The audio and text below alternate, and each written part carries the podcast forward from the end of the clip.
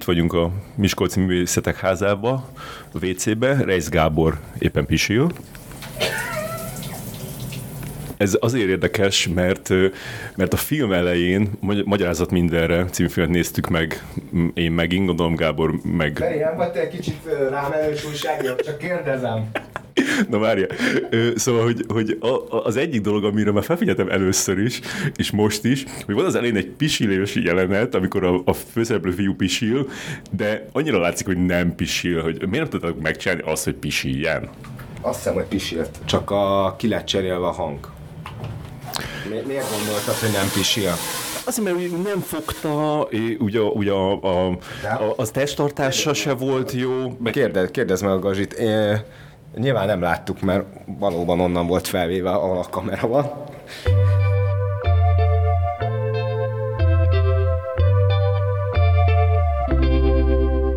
Szóval én most adtam másodszor a filmet, és még jobban tetszett, mint elsőre csomó mindent észrevettünk, meg is beszéltük majd kint, hogy miket vettünk észre mi másodszor a nézők. Te már gondolsz a, a, a második nézésre, amikor csinálod a filmet? A, a, ahogy, hogy másodszorra is adjon valamit? Nem. Ezt fejtsem ki. Hát ez érdekes szerintem, mert azért, azért gondolom, hogy nem úgy csinálod a filmet, hogy egyszer nézős legyen. Nem, nem, nem úgy csinálom, és szerintem nem tudom, ki csinálja úgy, hogy azon gondolkozik, hogy hányszor nézős. Az ember próbál minél több rétegű filmet csinálni, minden szempontból. Ha csak nem akar egy nagyon-nagyon egyszerű, akár mondjuk, most nem akarok példákat mondani, mert nincs agyam hozzá, hogy, hogy filmtörténetből hozzak ilyeneket, de hogy, hogy, hogy szerintem a filmezésnek egy csomó, csomó részből áll, fényképezés, színészvezetés, vágás, egy csomó minden, és, és akkor izgi, hogyha mindegyik réteg, vagy mindegyik folyamat hoz bele új rétegeket. Én ennél mégis úgy éreztem, hogy vannak benne olyan dolgok, amiket első nézésre egyszerűen nem lehet fölfogni, vagy nem lehet értelmezni, de ami a lényeg itt igazából, hogy hogy a hallgatók megtudják, hogy ez egy sokszor nézős film, és másodszor, a, szerintem például másodszor a viccesebb. Mm, nagyon furcsa nekem az, hogy, hogy nevetnek. Vannak jelenetek, amiket tudtam, hogy, hogy így viccesek.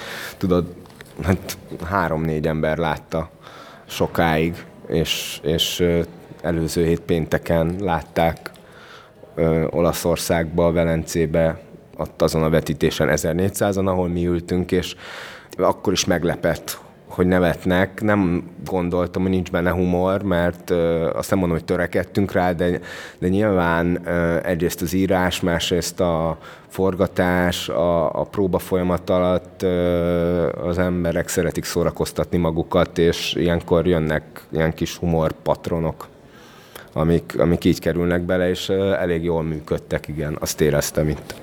Itt a, a vetítés utáni beszélgetésen a, úgy, úgy utaltál a, erre a velencei vetítésre, hogy önkívüli állapotban voltál, önkívüli állapot, és, és hogy nehéz volt túlélni. Mi volt ebben ennyire nehéz? Hát először is a Velence előtt egy nappal még azt mondtam, hogy furcsa, hogy nem izgulok. Odaérkeztünk, egyrészt szembesültem azzal, hogy ez egy mekkora fesztivál. Gondoltam, hogy nem egy ilyen kis aprócska, izé, két kis kamarateremben levetítik valahogy a filmet, de valahogy szembesülni ezzel a tömeggel, ezekkel a hatalmas épületekkel, ez úgy össz, ez így kicsit így, így, így ilyen apróra mosott, és nem tudtam aludni, azt hiszem így összvisz az ott töltött idő alatt egy pár órát aludtam, és eh, bekerültem egy ilyen furcsa állapotba, és próbáltam magamat kizökkenteni azzal, hogy más dolgokra figyelek. És amikor jöttek a pozitív kritikák, meg maga a közönségnek a reakciói, akkor eh, kicsit úgy voltam ott, mint egy ilyen mint egy ilyen ufó, vagy egy, egy gyerek, aki, aki nem érti, hogy mi, mi zajlik körülötte. És mire figyeltél a vetítés közben? Mert most itt az előbb mondtad, hogy, hogy ezen a vetítésen arra figyeltél fel, hogy kiment két ember kb. fél óránál, amikor bejöttek ilyen politikai témák. Ö, már, már akkor voltak politikai témák. Közvetlen előttem volt egy, egy házaspár, akik, akik egyébként késve is jöttek, és hamarabb elmentek. Nem, lehet, hogy, lehet, hogy az, ó, nem tudom, milyen hongkongi filmmel összekeverték. Mondjuk elég hamar rá lehet jönni, hogy ez nem egy hongkongi film, de, de valahogy nem tudom. Azt láttam, hogy így csúsznak le a székbe, így egyre lejjebb, és mindig akkor csúsznak lejjebb, amikor valamilyen társadalmi vagy politikai színezetű dolog van. Valahogy, le, nem, nem tudom, most nem akarok érted, lehet, hogy fáradtak voltak, és tényleg izé, előtte fél órával vitatkoztak, hogy moziba menjenek, vagy vacsorázni, és akkor szerencsétlenek ezzel szembesültek, és inkább elmentek egy, nem tudom, egy jót kajálni. És Velencében mit vettél észre a közönségen? Azt hiszem, hogy azt kérdezem, mit tettem. Azt is mondhatod, de az is érdekel. Nem ettem bolonyait. Mit vettem észre a közönségen?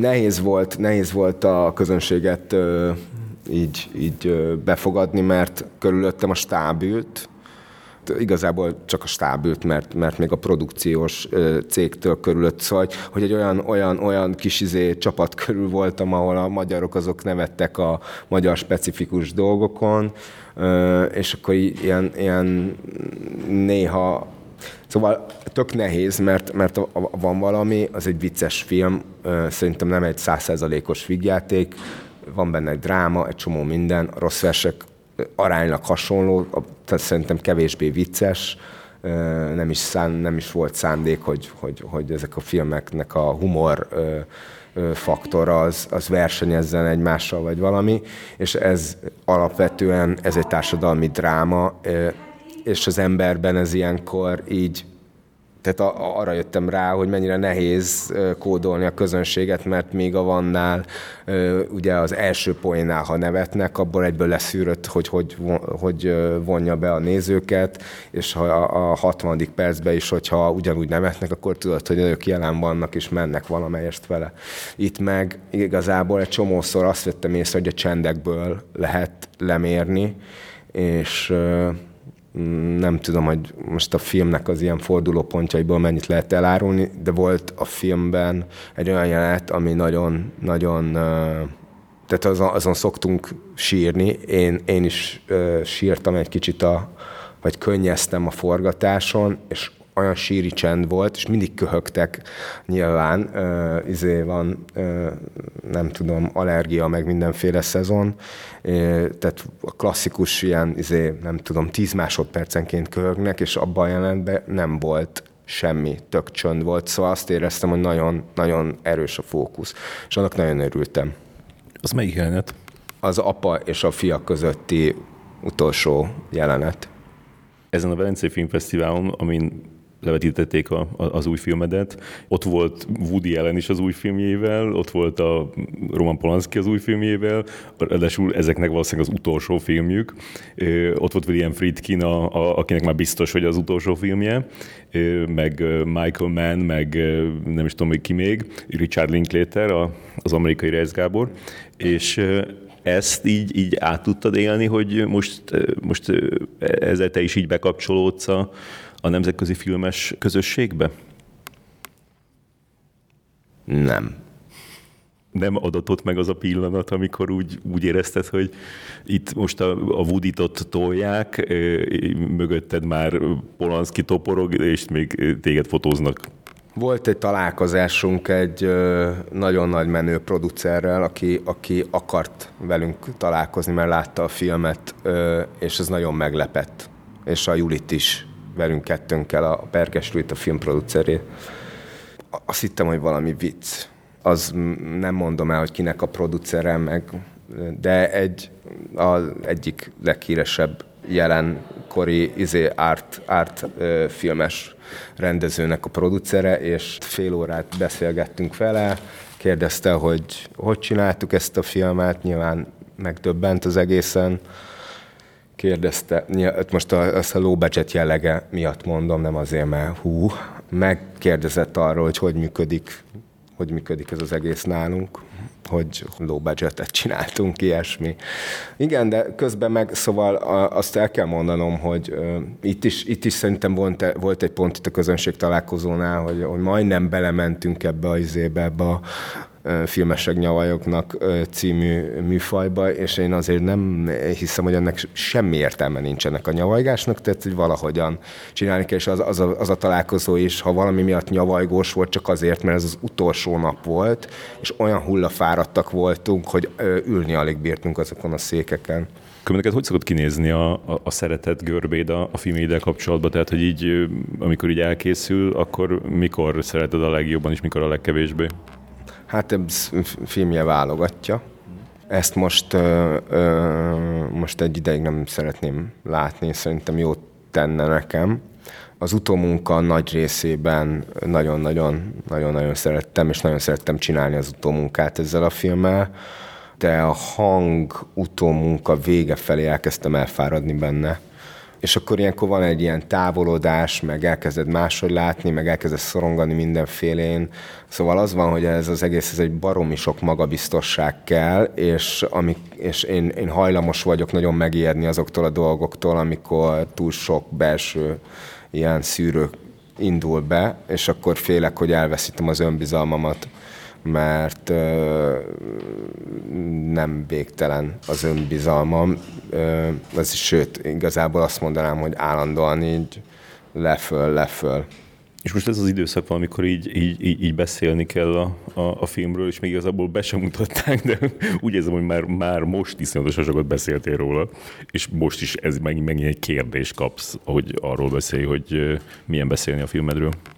Ez egy felírt kérdés? Ezt komolyan kérdezem. Hát az eleje, igen, de aztán, aztán kicsit átmentem ilyen nem Charlie elolvasni, Nem tudtad elolvasni a kérdést, és akkor valami rá. Figyelj, állítólag a, izé, a Leviatánnak a rendezője az nem ad interjút, hanem, hanem össze, hallottam egy ilyet, nagyon tetszik ez a műfaj, és ezt úgy mondom, hogy téged is nyilvánvalóan régóta ismerlek, csomó sajtómunkást, izé, riportereket, újságírót ö, ismerek, most az elmúlt kilenc év nagyjátékfilmes izéje miatt is, és vannak nagyon jó beszélgetések, de hiába jó a beszélgetés, nem tudom, hogy van-e annyi haszna a dolognak, Közb, és, és plusz az is van, hogy azért megcsinálsz egy filmet, akkor valahol nem kéne már beszélgetni, mert a film az, az önmagában van, csak tudom, hogy egy csomó minden érdekli az embereket, és, és a, a, a, akár filmrajongók, vagy egy átlagos közönség is kíváncsi erre, arra, és, és ez része a forgalmazásnak, és az nem lehet, hogy nem vállalom be. De alapvetően azt akartam mondani, hogy állítólag van ilyen, hogy, zé, hogy összeírja az összes létező kérdést, arra ír egy választ, és azt elküldi. De ebbe valószínűleg beletartozik az is, hogy mit tettem. A mit tettél Velencében kérdés? Egyszerre az olasz forgalmazó ö, meghívott minket, ö, meg a, az ő filmeseit, tehát több filmet is forgalmaz, és izé, az egy eléggé, eléggé komoly vacsora volt. Éjfélkor azt hittük, hogy kihozták az utolsó fogást, és még sehol nem jártunk. És mi a, a, a most a policy a, a kritika elolvasása kapcsolatban? Hú, belenézős átfutós. És volt olyan is, amit elolvastam, de próbálom. Alapvetően többször azt mondtam magammal, hogy akkor most ezt letesszük ezt a telefont, és nem nézünk többet semmit de aztán valaki átküldi, meg rám, szóval ez így megy. De, de volt, persze, voltak olyan, olyan dolgok, amik nagyon szépek voltak, meg volt olyan is, ami nagyon hizelgő volt. Ezt el kell mondanom, hogy olvastam tegnap, nem tudom milyen oldalon, én nem, én nem is értem, hogy futottam bele, egy német kritikát, ami olyan dolgokat állított erről a filmről, ami ami egészen elképesztő. Olyan volt, mint hogyha ez lesz egy másik filmet látott, de, de tényleg nem ez az izé, hogy, hogy izé nem sikerült jól a jelenet, vagy valami, hanem konkrétan, hogy, hogy a, a Jakab, a tanár nyilvánvalóan biszexuális, ezt, meg, stb.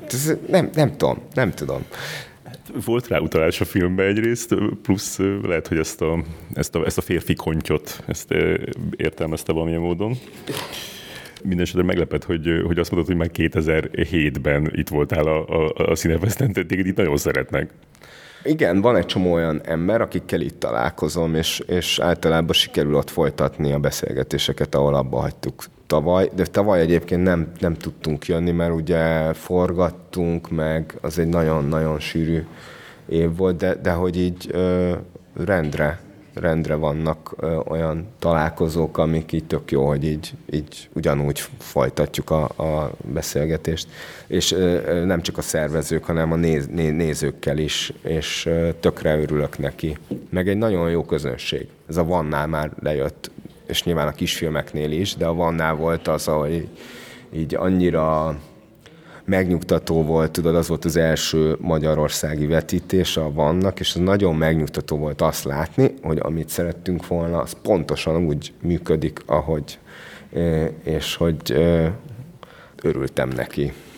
És van valami teóriád az a kapcsolatban, hogy, hogy miért ilyen jó fejek a Miskolciak, vagy miért ilyen jó a hangulat Miskolcon? Nincs, de az Oliver például borsodi, meg elég, elég sok olyan borsodi művész van, szóval hogy van itt valami, amitől jó fejek lesznek az emberek. De nem tudom, hogy, hogy, hogy pontosan mi. Ennyi. Itt vagyok Adonyi Vals Gáspárral, a Magyarázat mindenre főszereplőjével. Mikor születél pontosan? 2003. 08.13-án reggel 9 órakor. És tetszik ez a, ez a kor, amiben élsz? I- igen, én, én szeretek ebben a korban élni. Hát nem, nem tapasztaltam mást, szóval nem tudom összehasonlítani. De igen, sok a lehetőség. Kicsit olyan mit válasszak szerű az egész. De, de igen, azt hiszem, hogy most így, így sikerült valamit így kiválasztani, szóval elindultam valamerre. Szeretek itt élni, igen. Szerintem könnyű azt mondani, hogy, hogy jaj, mennyivel egyszerűbb lett volna, hogyha akkor élek, amikor ez is ez volt, mert hogy mennyivel jobb a zene, meg hogy mennyivel jobb volt a kultúra, meg hogy mennyivel egyszerűbb volt. Aztán, hogy az mennyire igaz, azt, azt nem lehet tudni, mert hogy ha ott éltél volna, akkor, akkor ott lettek volna problémáid. Most így mindig azt, azt azzal kell, azzal kell megküzdeni, ami éppen előttünk van. Most miért elkezdődött a, a, a film, és ott ültem a, a, a terembe, mentek azok a reklámok, szuper reklámok, akkor megnéztem a, a, a telefonomon a Töketlen című kisfilmedet, és nagyon tetszett. Igen, és így azt érzem, hogy, hogy így, így tök egy elkapott, és így, így azt érzem, hogy, hogy ez egy ilyen, megfog egy ilyen, egy ilyen érzést, amit, amit így nem sokat láttam még, vagy nem is tudom, hogy láttam még ilyen jól így elkapni. Hát igen, e, ez volt a cél vele, hogy, e, hogy egy, egy érzést, vagy egy, egy érzelmet e, megfogni vele, hogyha nem lát, vagy nem, nem látta a kedves hallgató a, a kisfilmet, akkor ez a film, ez egy ilyen, egy ilyen éjszakának a története, egy lány és egy fiúnak a találkozása, és aztán szétválása és hát arról szól, hogy, hogy, hogy próbálnak kapcsolódni egymáshoz ezek, ezek az emberek, ez a két, két ember, és, és az egyik este még, még működik, aztán a másik reggel már már valamiért nem. És ezt már a, azután csináltad, hogy, hogy szerepeltél ebbe a filmbe? Tehát, hogy, hogy, hogy ott kaptál rá a, a filmezés ízére, és aztán vitted tovább ebbe? Igen, igen. Ez úgy történt ugye, hogy nyáron forgott a film, a magyarázat mindenre augusztusban, és hát egyből éreztem, hogy, hogy ez most egy, egy olyan, olyan dolog, amit úgy, meg, úgy érzem, hogy úgy megtaláltam, vagy inkább ezt talált meg engem. Hát sokáig keresgéltem, hogy mi az a dolog, ami meg fog egyszer csak találni. Szóval nagyon jól esett, hogy sikerült, így pont az utolsó évem előtt. Szóval volt egy évem felkészülni az egyetemre, és akkor meg lett írva ez a könyv, le lett forgatva, aztán második, harmadik forduló.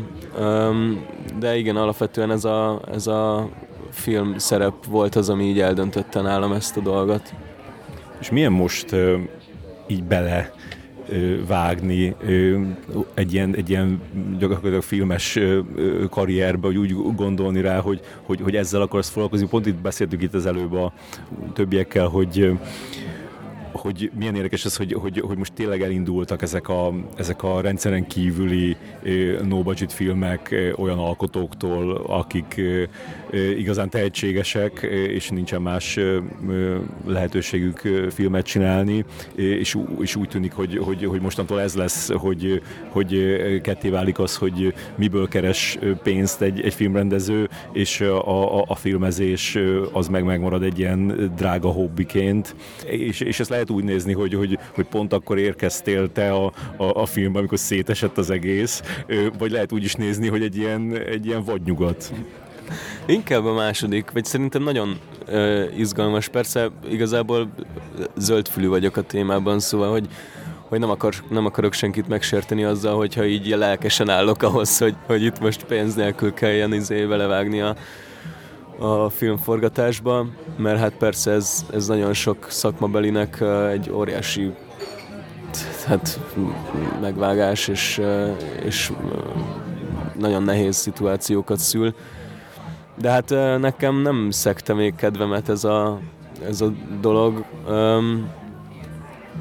Hát, hogyha most a pénzről szólna az egész, akkor, akkor a, a reklámban még van pénz, aztán, hogy a, hogy a művészeti ö, ö, tendenciáimat hogy élem ki, az meg már a kreativitásomon fog múlni, úgy tűnik. Volt itt a, a vetítés után a beszélgetésben, megkérdezték tőled, hogy, hogy, hogy mi volt az a, az a hazugság, amit elküldtél a, a castingon, mert hogy ez volt a kérés, hogy mindenki küldjön egy, egy hazugságot, és mondtál egyet ott a színpadon, és ott a Reis rögtön mondta, hogy de nem az volt az a hazugság, ami, ami miatt beválasztottak, hogy azóta kiderítetted, hogy mi volt az a hazugság? Igen, ez ott még az, a színpadon eszembe jutott, hogy uh, amit mondtam, az nem is a hazugság volt, hanem a, a castingos uh, feladat, amit adott a Reis. De a hazugság, amit, amit beküldtem, azt, azt inkább megtartanám magamnak, ha nem baj persze. De annyit árulj hogy, hogy, hogy így sokat gondolkoztál rajta? Tehát, hogy így, hogy azt, azt hogy megcsinálni azt a, azt a, azt a videót, ami, ami végül nagy részben, már hogy a Reis már beszélt erről, hogy, hogy, hogy az, az egy nagyon erős nyitás volt tőled, és utána pedig nyilván találkozott veled, és akkor, akkor meg még jobban megerősítette, és, és nagyon nem is jött szóba más rajtad kívül, tehát gyakorlatilag az első napon eldöntötte, hogy, hogy te, te leszel, hogy az, az egy ilyen rákészülést igényelt, sokat filóztál rajta? Azon magán, hogy mit fogok elmesélni, azon nem, mert az egy uh, nagyon friss dolog volt, az így a napokban történt, és, uh, és hát még így dolgozott bennem. Az, hogy azt felvegyem, meg hogy vegyem föl, meg, meg mi lenne a, az, ami a leg, legkevésbé kamú és a legkönnyebben átadja, azt, azon gondolkodtam, de végül csak, csak leültem egy padon, miközben sétáltattam a kutyámat, és leállítottam a telefonomat, és párszor belebotlottam, szóval párszor újra kezdtem, és nem tudom, negyedik, ötödik próbálkozásra így úgy voltam vele, hogy hát most jobb, jobb nem kell, hogy legyen, mert végül is igazinak kell lennie. És ezek még mind rajta vannak a telefonodon, ez a, ez a négy-öt videó? Talán igen, mert gondolom igen. Szerintem amik nem sikerültek jól, azokat mindig egyből kitöröltem, hogy ne, ne zavarodjak össze és ne küldjem el a rosszat. De az az egy, amit beküldtem végül, vagy kettő, ami lehetséges volt, azok, azok még valószínűleg megvannak. És mit mondott a, a Reis erről a, a, a karakterről? Mi volt az a, az, a, az a fő jelző, amit emlegetett Ábellel kapcsolatban? Hát a casting call maga volt az, hogy érzékeny álmodozó, ez a kettő. Aztán még bővült azzal, hogy ilyen, ilyen elveszett, így keresi az útját, próbálja, próbálja elhelyezni magát ebben a, ebben a, ezen a csatatéren, ahol ő van, de közben meg nem próbál semmiféle szerepet vállalni benne. Nem, nem tudom, ilyen, inkább ilyen beszélgetések során alakult ki bennem a kép arról, hogy, hogy így mi, mi is ez a karakter Én most másodszor láttam a, a filmet, és lehet, hogy az is közrejátszott, hogy ahol, ahol ott ültem, a, a, ott eléggé így vevő volt a közönség a, a, a humorára és a filmnek, és, és most nekem, nekem így, így eléggé az erősödött fel, hogy, hogy balfasz. A, és ez, ez jó, jó, jó kis magyar jelző, mert hogy, mert hogy az, az, azt éreztem, hogy, hogy, hogy egy, nem tudom, ilyen negyedik, ötödik jelenetnél már csak így megjelent, már itt röhögtek a körülöttem az emberek, hogy mit fog mondani ez a balfasz. Igen, igen, van benne abszolút egy ilyen, egy ilyen kis Hát egy balfasz, igen, van benne egy ilyen, ilyen, ilyen vonulat. Meg hát, meg hát egy gyenge jellem, hogyha így belegondolunk, akkor egy nagyon gyenge jellem ez a, ez a hazugság, amit, amit kitalál magának, csak hogy mentse a bőrét, meg, meg ahogyan, még hogyha nem is tudatosan, de így érzelmileg manipulálja a szerelmét, hogy próbálja mégiscsak megszerezni magának. Szóval, hogy ez mégiscsak azért nem, nem, a, nem a legszimpatikusabb, hogyha így, így belegondolunk, de közben meg felmenteném annyival, hogy, hogy ezt nem, nem tudatosan csinálja, ő csak próbálja megúszni ezt a helyzetet, amiben, amiben belekerült. Igen, és ez a, ez a, ez a, ez a gyenge jellemsége annyira ilyen erős, ilyen, ilyen ütközésbe kerül a, a, a Kizlinger Lillával, aki, aki, aki maga egy ilyen, tényleg, hogy, hogy ő, ő így a, a, az életben is így az az ember, aki mellett így nem akarná gyenge jellem lenni, mert azt érzed, hogy így, hogy így, így szétrobbant, vagy így nem tudom, eltapos, és így van az a, az a, az a jelenetetek, amikor tehát ő így, így gyakorlatilag így el, el elbocsát téged, az annyira kemény. Igen, az, az durva volt. Ja, nem, a, már nem, nem azért, mert hogy a Lilla miatt volt durva, az a jelenet volt nekem így a legnehezebb. Azt így újra is kellett egyszer venni. Az volt az a jelenet, amitől így legjobban féltem, amitől így leg, hát a leg, legkevésbé bíztam magamba annál a jelenetnél, hogy ezt így ki tudom vitelezni, kivitelezni tudom mert, mert hát az egy, egy hosszú snit, kiabálni kell, ami nekem, vagy én nem szoktam kiabálni, és ráadásul a, a lillával kell kiabálni, aki már úgy... Szóval, hogy a, a lillára én nap, nagyon felnézek őt, nagyon tehetségesnek találom, és, és, és hát amikor megtudtam, hogy a lillával fogok játszani, akkor, akkor nagyon megörültem, de aztán ez a jelenet pedig megijesztett. Szóval, hogy igen, az egy nehéz jelenet volt. És a, a, amit említett a, a, a Gábor, ezt, a, ezt az improvizatív jellegét a, a dolognak, ez, ez, ez hogyan jött elő? Na, gondolkozom közben, hogy, hogy, hogy vajon a, a, például ezek, a, ezek, a, ezek a, az SMS-ezése, vagy, vagy messengerezéseitek, meg a cseteléseitek, meg a, meg a telefonbeszélgetés annyira természetesnek és, és, és hitelesnek tűntek, hogy azokban így szabadjára voltatok engedve? Hát el, el voltunk engedve, persze, az volt a célja a Gábornak, hogy, hogy, hogy ne egy, egy szöveget mondjuk vissza, ne lehessen hallani, ahogy, ahogy próbálta kitalálni a színész, hogy itt hogyan is kéne hangsúlyozni pontosan. Szóval igen, ezek, ezek nem voltak kötött szövegek. Hát a, a csetelés az, az, az csak így, így amíg nem voltunk szedben, addig így kitaláltuk, hogy így mi legyen ott, mert hogy kellett valami, hogy, hogy legyen az alatt, hogy megírom neki, hogy nem válaszoltál. A telefonbeszélgetés az, az is csak egy ilyen, egy ilyen uh, vázra épült fel, és akkor arra kellett... Uh, persze, ahogy mivel több téket csináltunk, ezért nem tudom, az a ték, ami már bekerült, az már, az már egy olyan ték volt, aminek, ami előtt már párszor felvettük, és ezért kialakult egy ilyen, egy ilyen működőképes uh, szekvencia az egészből. É, és um, amire először is felfigyeltem, hogy a, a, ott az elején a, a, a pisilés, mint hogyha az nem lett volna igaz, és így gondolkoztam is, hogy miért nem tudtátok fölvenni rendesen egy, egy pisilést, és bekezdem a rejzt, és azt mondta, hogy, hogy hát mi, ők, ők így magadra hagytak téged, és hogy vagy pisiltél, vagy nem.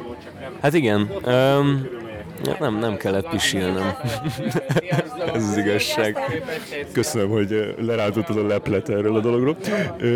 És neked mi ment?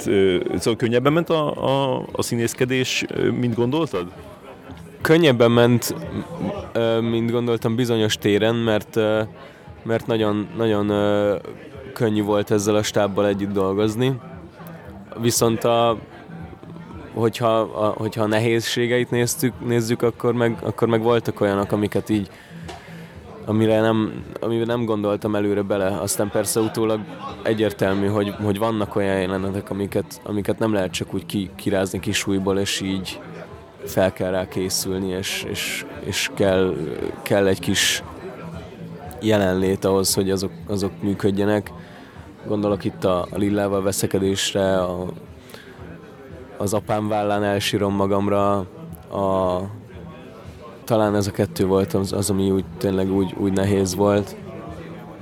És mikor megnézed először a, a, a, a filmet, a, a, akkor mi volt a, mi volt a benyomásod? Csak az, mert hogy, hogy nem tudom, hogy azt, azt így, így közben így, így, így észlelted-e, vagy hogy így tisztában voltál azzal, hogy, hogy milyen sok lesz ebben a filmben abból, hogy te csak úgy vagy. Igen. Hát borzasztóan meghatódtam. Így nem, nem tudom szavakkal leírni, hogy így, így miatt elő, belőlem könnyeken kívül, mert hát volt ez az egy hónap vagy kettő, ami úgy, úgy nagyon, nagyon intenzív volt, és nagyon uh, dús érzelmi és másfajta behatásoktól. És aztán ez úgy eltűnt, volt egy év suli, volt, történtek dolgok, és akkor utána visszatért. Velencei Filmfesztivál Nagyvásznon, és akkor így előtört az egész, az csodálatos volt. Mi volt a, mi volt a kérdés? csak úgy általában milyen hatással volt rád, rád ez a film, plusz az, hogy, hogy, hogy ott vagy te, és, és egy csomószor úgy nem csinálsz semmit, csak ülsz, nézel, biciklizel, és, és nem tudom, hogy így gondolhatná ember azt, hogy, hogy, hogy azon így lehet, hogy el, el lehet kezdeni így, így gondolkozni, hogy, hogy vajon így elég érdekes vagyok, vagy hogy most így, most, ó, most ezt nézi mindenki? Ja, hát így az első, első vetítés és után voltak bennem ilyen, ilyen természetes uh, ön, önreflexiók és, és kritikák azzal kapcsolatban, hogy ez most elég volt-e, vagy jó volt-e. Az, hogy, az, hogy mit, mit csinálok konkrétan a vásznon, azok, azok uh, utasítások után való uh, cselekvés. Uh, azon belül, hogy a finom mozdulatok hogy működnek, hogy nem működnek, Szerintem működött. Én, én meg, meg ahogy, ahogy a visszajelzésekből hallom, működött, aztán, aztán ezt mindenkinek magának kell eldönteni, hogy, hogy neki tetszettem-e vagy nem. Én, én kezdek megbékélni magammal. Így a második vetítés az már, az már, azon már kevésbé éreztem magam kamunak. Az elsőnél azért már ott nehéz volt úgy nézni azokat a jeleneteket, amikben én voltam benne, hogy, hogy ez, egy, ez egy film, és itt, és itt elmerülök a sztoriban, és megyek vele, és, és próbálok mögé látni a dolgoknak, hanem ott, ott konkrétan láttam, ahogy ott állok a kamera előtt, és azt mondom, hogy aztán itt a másodiknál már kevésbé, nem tudom, talán az ötödiknél már meg tudom nézni azt a filmet, mint a filmet. És mi volt a, a, a megható ö, ö, számodra? Hát persze a, a történet maga, a mögöttes ö, tartalma, ez szerintem minden családban egy aktuális probléma most Magyarországon, hogy nincs olyan család, ami teljesen homogén, akár vagy most persze politikailag beállítottságról is beszélhetünk, de hogy, így, hogy, hogy mindig lesznek ilyen, ilyen problémák, nézeteltérések, és általában könnyebb azt választani, hogy nem beszélünk róla, de nem, nem érdemes. Aztán igen, ez, ez, ez az én családomnál is jelen van, szerintem baráti társaságomnál is jelen van, aztán még nagyon megható volt azt, azt tapasztalni, hogy, hogy uh, itt volt ez a picikes táb, ebből a picikes pénzből.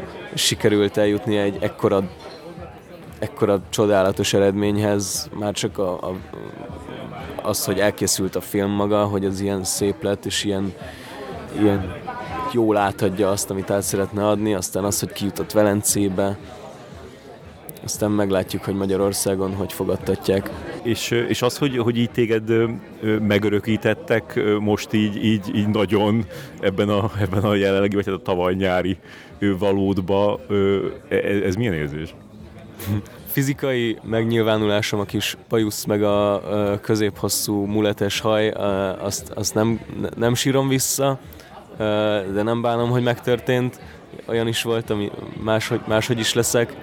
És, és amúgy meg nagyon király, hogy, hogy van egy ilyen, egy ilyen gimnáziumi formám, amit így, amit így most így belevéstek kőbe, és így hogy legközelebb 30 év múlva megnézem, akkor így emlékszem, hogy Ja tényleg, igen, ott, ott, igen, ott biciklizgettem, meg, meg ja, igen, suliba is jártam, meg igen, voltak azért paraszituk suliban. Igen, ez, ez így szerintem tök király. Szervusztok, kedves hallgatók! Itt Varga Ferenc, gondoltam bejelentkezem. Amit eddig hallottatok, azt múlt csütörtökön este, nagyon későn este vettem fel a a Cinefestem Miskolcon, miután megnéztük a Magyarázat mindenre című Reis Gábor filmet, és két nappal később ez a film megnyerte Velencében a, a, a szekciója fődíját. Aztán másnap este, pénteken pedig megnéztünk egy, egy másik magyar vonatkozású filmet, a Szegény párákat, Jorgos Lantimosnak a filmjét, amit Magyarországon forgattak stúdiókban, főleg, azt hiszem, úgy nézett ki. Az a film pedig másnap ö, ö, megnyerte a Velencei Filmfesztivál fődíját, az Aranyoroszlánt, és érdekes volt abban a vetítésben, hogy ott volt egy csomó ember, aki dolgozott a filmen, mert hogy a, tehát a vége főcímben is látszott, hogy nagy részt magyarok csinálták, és, és, és én nem láttam, hogy egy, egy vetítésen felállítják ezeket a, a magyarokat, akik is szervizmunkában dolgoztak valamin, és kb. nem tudom, 30-an ott, ott, ott felálltak, de szerintem még többen voltak, és gyönyörű volt a, a, a vége főcíme film, tehát nem úgy, nem úgy volt, hogy így mentek a betűk, ahogy szokott lenni, hanem ilyen ilyen gyönyörű képek voltak így egyenként, és akkor ott voltak ilyen nagyon szép betűkkel ráírva a, a nevek, úgyhogy ha én egy olyan magyar lennék, aki dolgozott ebbe a filmbe, akkor így megszerezném a, a, a lehető legjobb minőségű verziót bele, és akkor így kiszcreenshotolnám azt a, melyiken a, azt, azt a képet, amin a, az én nevem van, és azt így kinyomtatnám szép nagyban, mert az, az, az, az, az gyönyörű.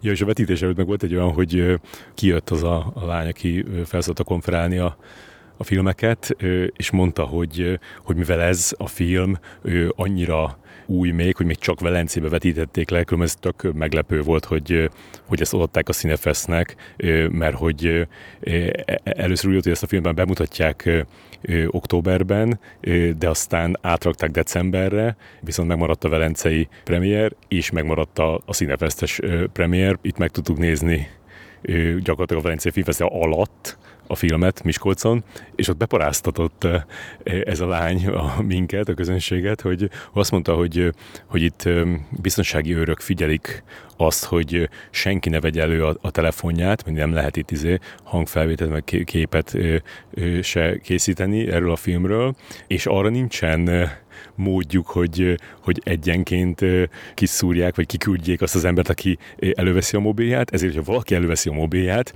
akkor az egész vetítés leállítják.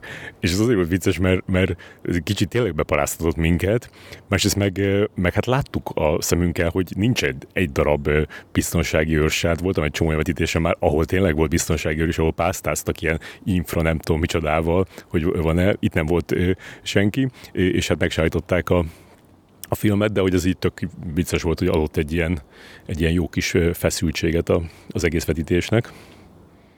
Különben az idei Cinefest az abban más volt, mint a, a korábbiak, hogy eddig mindig adtak szállást, például nekem, de újságíróknak, vendégeknek, és ez mindig egy ilyen, egy ilyen vonzó dolog volt a Cinefestbe, hogy, hogy ott tényleg így több nap ingyen szállást adtak, sőt még a, többször a, a, családomat is elszállásolták, és idén meg, meg az volt, hogy egy, egy szervezővel beszéltem erről, és ő mesélte, hogy például tavaly a, az ilyen reális igényeknek a, a 80-90 át ki tudták elégíteni, tehát annyi valami szállás volt, aki tényleg nem valami Miki Egér újságíró, hanem valami normális, akkor az kapott szállást, de idén pedig az igényeknek az 5-10 százalékát tudták csak kielégíteni, hát nyilván sokkal kevesebb a, a pénz, és akkor itt ragadnám meg az alkalmat, hogy megköszönjem a Patreon támogatóimnak azt, hogy, hogy lehetővé tették a,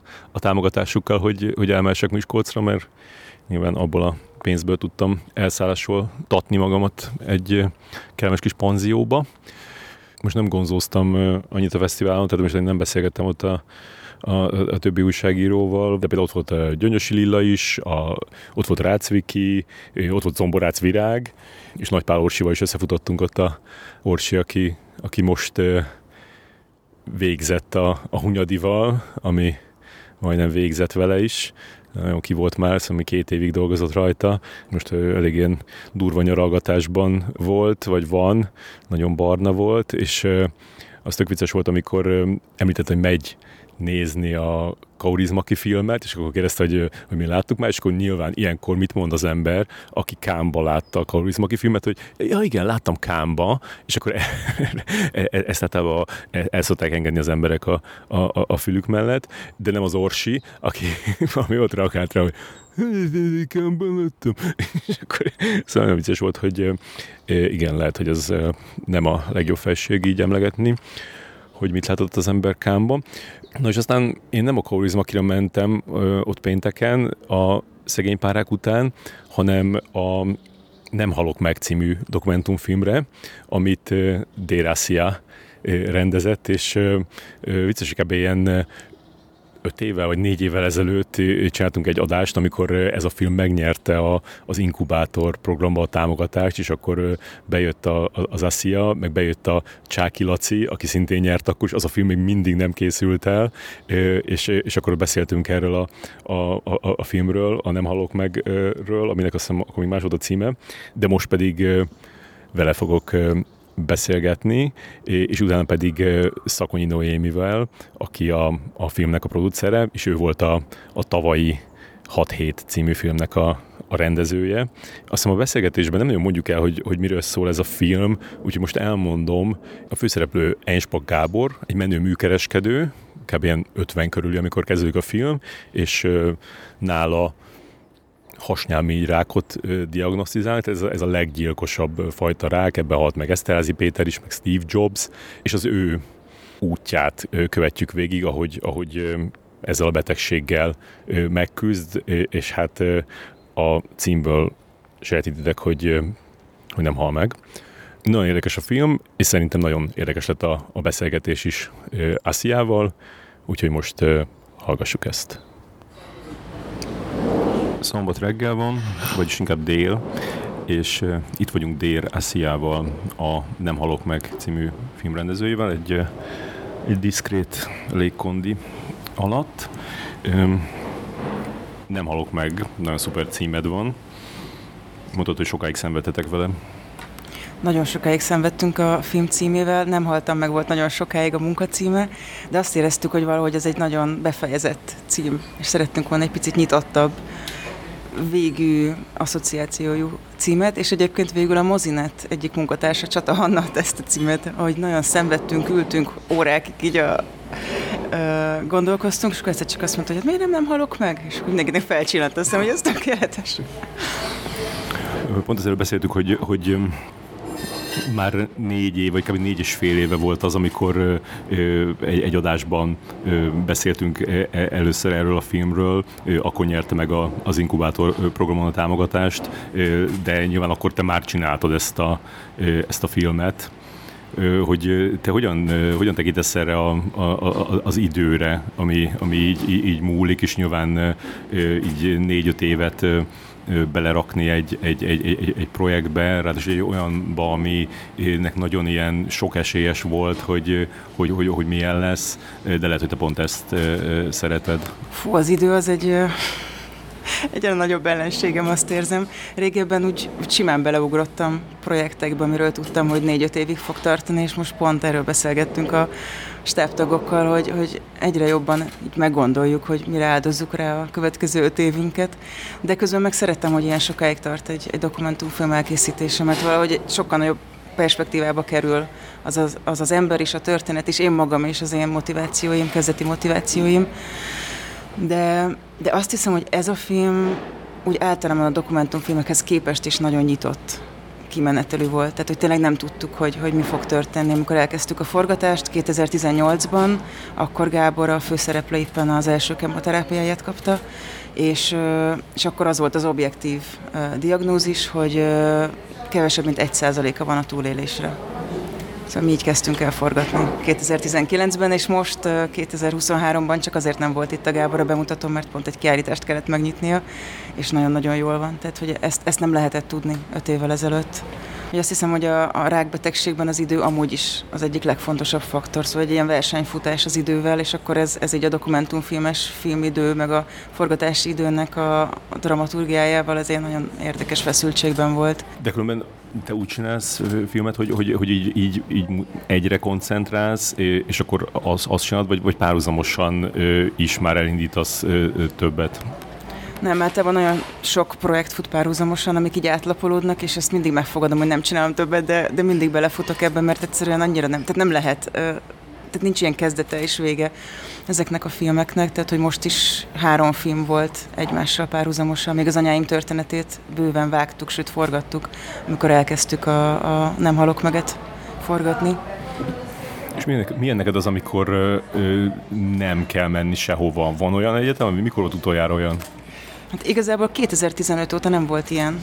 Tehát, hogy folyamatosan különböző emberek élete futott a fejemben, és mindig lelkismeret furdalásom volt, hogy éppen mit hagyok ki, és miért. Tehát ilyen szempontból ez most egy, egy, egy tényleg egy ilyen elengedős pillanat, hogy most egy olyan filmet forgatunk egyébként, ami, ami épületekről szól. Egy experimentális dokumentumfilmet, ők nem, nem szaladnak el sehova, de ez amúgy egy, egy ilyen nagyon furcsa kettős tudatállapot, hogy mindig úgy élsz, vagy nem tudom, mondjuk karácsony, és azon gondolkozom, hogy a, ú, most az egyik szereplőmnek milyen lehet a karácsonya, és ezt igazából le kéne forgatni, mert most egyedül van, vagy pont nagyon boldog. Szóval hogy van egy ilyen fura skizofrén állapot, ami benne mindig egy kicsit így bűntudatot okoz, úgyhogy szerintem ezért is írtam erről a doktorimat. Gondolkoztam közben, amikor volt az a jelenet, hogy reggelit csinál, vagy valami kaját csinál a, a, a gyerekeinek, és hogy az eszembe, hogy, hogy, hogy vajon ilyenkor te is kapsz abból a, kajából? Tehát, hogy, hogy te így, így megtartod a, a, azt a távolságot, hogy, hogy, hogy te most azért vagy ott, hogy, hogy fényképezd őket, vagy forgasd őket, vagy pedig azért így ki lehet néha lépni ebből, és akkor te is megkajálsz velük. Biztos, hogy ez minden szereplőnél más, de nekem eddig csodálatos filmszereplő szereplőim voltak, akik mindig meg akartak etetni engem, sőt az egész stábot. Úgyhogy ez egy picit harc is szokott lenni, hogy, hogy most egy picit forgatjuk azt, hogy eztek, és aztán ígérjük, hogy odaülünk. Tehát, hogy például ez egy ilyen általános dolog, nem tudom, hogy erre ki mennyire van kiélezve, amikor nézek dokumentumfilmet, mindig azt nézem, hogy hány teríték van az asztalon, és mindig ott van még három. Tehát ez nagyon sok filmnél lehetni, mert úgy így a, a, a szereplő az főz, és természetesen a, a stábot is rögtön beleszámolja az evő emberekbe, de hogy nekünk meg pont az a fontos, hogy, hogy ezek nagyon szép pillanatok. Én kifejezetten szeretem a, a családi ebédeket, vacsorákat forgatni, mert azok valahogy ilyen nagyon intim pillanatok lesznek, de ez mind állandó harc. Egy, egy, egy játékfilmnél tökre lehet tudni, hogy, hogy mikor van vége, tehát hogy melyik a, a, az utolsó nap, vagy akár az utolsó felvétel, és akkor azt így megünneplik, megtapsolják egymást, meg magukat, és hogy egy dokumentumfilmnél van olyan, hogy, hogy utolsó nap, ez csak később derül ki, vagy, vagy tényleg, hogy, hogy akkor na még ezt vegyük föl, és akkor itt lesz a vége tényleg. Az eddigi filmeknél, amiben dolgoztam, mindig utólag vettük fel az utolsó napot. Tehát amikor már vágtunk, és, és kezdett összeállni a történet, és értettük, hogy hova tart, és körülbelül mi a lezáró időszak, de hát rengetegszer sok utolsó napon. Tehát azt gondoljuk, hogy na most leforgattuk az utolsó napot, nagy ölelkezés, mindenki elbúcsúzott, és aztán rájöttünk, hogy még hiányzik egy nagy lezárás, vagy nagyon sokszor van, hogy forgatunk, aztán jön egy egy másfél éves vágási időszak, és közben ugye folyik tovább az élete a szereplőnek, és akkor ott történik meg egyfajta olyan esemény, amire azt érezzük, hogy na, hogy ez így, ez így valamennyire lezárja a, a filmet, de közben meg ugye az, hogy az élet folyik tovább, a szereplőknek az élete, ez mindig megnehezíti azt, hogy a, a filmben karakterré vált ember.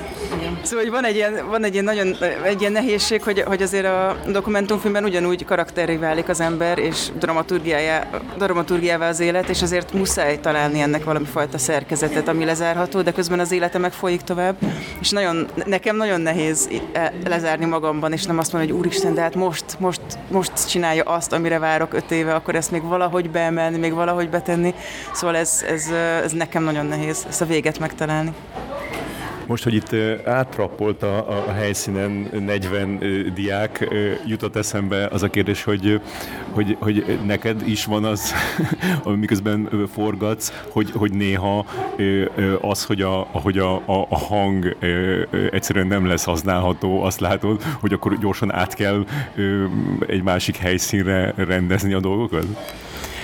Fú, hát ilyen, hogy másik helyszínre ö, át, átrendezni dolgot, ez csak akkor van, ha valamit tényleg, ö, nem tudom, egy csobogó csatorna mellett lennénk, vagy ilyesmi, de én pont azt szeretem a dokumentumfilmben, hogy minden, ami mondjuk zavaró körülmény, vagy egy hiba, az, az egyszer csak beépül, és mindent lehet használni a filmben. Tehát, hogyha pont egy olyan helyzet alakul ki, hogy egyébként volt ilyen pont ebben a filmben, hogy a, a kórház, ahol a Gábor, Gábort kezelték, ott van az Eszterházi Park, ami az Eszterházi Gitának a felajánlásából készült, és ott van egy csodálatos kis csopogó patak. És akkor ott ültünk mellette, beszélgettünk, és egy ponton rájöttem, hogy ez használhatatlan lesz, és akkor Eszterháziról kezdtünk el beszélgetni, meg hogy hol vagyunk, és már része lett a filmnek, szóval, hogy, hogy nekem ez, ez, ez például játékfilmben nem lehet, mert ott hiba, hibaként marad mondjuk egy hanghiba. A dokumentumfilmben meg lehet rá reflektálni, ha olyan a film, akkor bekerül a, a szituáció, bekerül a rendező, bekerül a stáb, és nagyon sokszor ezek ilyen kiemelt pillanatok lesznek aztán a filmben egyik első jelenetben így, így felfigyeltem arra, hogy itt úgy viselkedik a, a, a kamera, mint hogyha te lennél. Az is van az a, a snitt, amikor valami kiállításon van, és így kijön, a, kijön az ajtón, és ott van egy ilyen, nem tudom, terasz, és akkor ott, ott, ott, ott kinéz, a, egy picit olyan, a, a, kicsit mint az ő szemszögét is felvenni a kamera, de így szól is hozzád valamit, hogy, hogy, hogy, hogy ez, e, már így mentél neki ennek, hogy, hogy itt, itt e, a, a, a kamerának nagyon ilyen egy embernek a szemszögének kell lenni? Amikor az anyáim történetét forgattuk, akkor ott elhatároztuk a Haragoni Csáritás rendezővel, hogy hogy mi nem leszünk benne a történetben, ez egy megfigyeléses film lesz, és aztán másfél év után rájöttünk, hogy ez a legnagyobb hiba volt, amit elkövettünk, hogy egy formai döntést hoztunk, még mielőtt megismertük volna a karaktereinket, a történetünket. És ott a kedvenc részünk, ami végül bele is került a filmbe, az volt, amikor hozzánk beszél az egyik főszereplő. Úgyhogy a, a Nem halok megnél azt döntöttem el, hogy nyitott maradok, és megnézem, hogy mit kér a történet, a Gábornak mire lesz szüksége, hogyan szeret majd kommunikálni és nagyon hamar kiderült, hogy neki fontos az, hogy, hogy beszélgessen velem, illetve a kamerával, mert neki ez, egy, ez egyfajta ilyen tükör volt a kamera jelenléte, ami segített neki abban, hogy valahogy összpontosítson arra, hogy miben is van éppen, milyen szituációban. Úgyhogy nagyon-nagyon sok ilyen beszélgetős pillanat volt. És pont ez, amit most kiemeltél a filmből, ott tényleg én egyedül voltam, ott nem volt velem Domokos Balázs operatőr, hanem csak én forgattam, és ezért ugye tényleg egy év álltam a kamerával, és, és azért szerettük a Szalai Károly vágóval azt a pillanatot, mert valahogy Ugye én már kiléptem az ablakon, a Gábor utánom mászott, és akkor ezt csak így kikerültünk a nagy hangzavarból egy ilyen külső világba, és azt éreztük, hogy ez nagyon szimbolikus, hogy akkor mi most együtt a kamerával, a stábbal, a szereplővel megyünk tovább egy pár évig. Nem jutott, hogyha ha rólam készülne egy, egy, egy dokumentum, hogy engem követnének, akkor én biztos, hogy mondjuk, hogyha amikor így, így dolgoznom kell, akkor mondanám, hogy most így álljunk le, én nem tudok úgy írni, hogy így valaki néz közben, vagy nem tudok úgy, és azt, azt hiszem, hogy egy csomó minden nem tudok úgy csinálni, nem tudnék úgy csinálni, hogy, hogy valaki egy kamerával követ, nyilván akkor egyből lenne az egésznek egy ilyen, vagy hát szerintem az összesnek, hogyha lenne egy ilyen performatív jellege, hogy akkor elgondolkozik, hogy hogyan szoktam én felállni egy szék, hogyan kell menni. És, és azért szerintem a, a, a legtöbb ember ö, nyilván nem színész, meg nem ö, előadó, ö, hogy ö, gondolom így működik, ö, de neked mégis meg kell találnod azokat az embereket, ö, akiknek érdekes a történetük, de nem így működnek. Én sosem mondanék igen valakinek, aki dokumentumfilmet akar rólam csinálni. De azt hiszem, hogy itt ebben a helyzetben nagyon fontos az időfaktor. Tehát, hogy szerintem senki nem tud természetesen viselkedni először, ha ott van egy kamera. Tehát, hogy annyi minden van, van egy kép, amit magunkról szeretnénk mutatni, amit viszont látnánk, van, van aki csak egyszerűen lefagy, én is csak attól, hogy itt van egy fotós, éreztem, hogy így kihúzva ülök itt teljesen így befeszülve. És most, most elment, és egy kicsit így vissza, vissza természeteskedtem magam.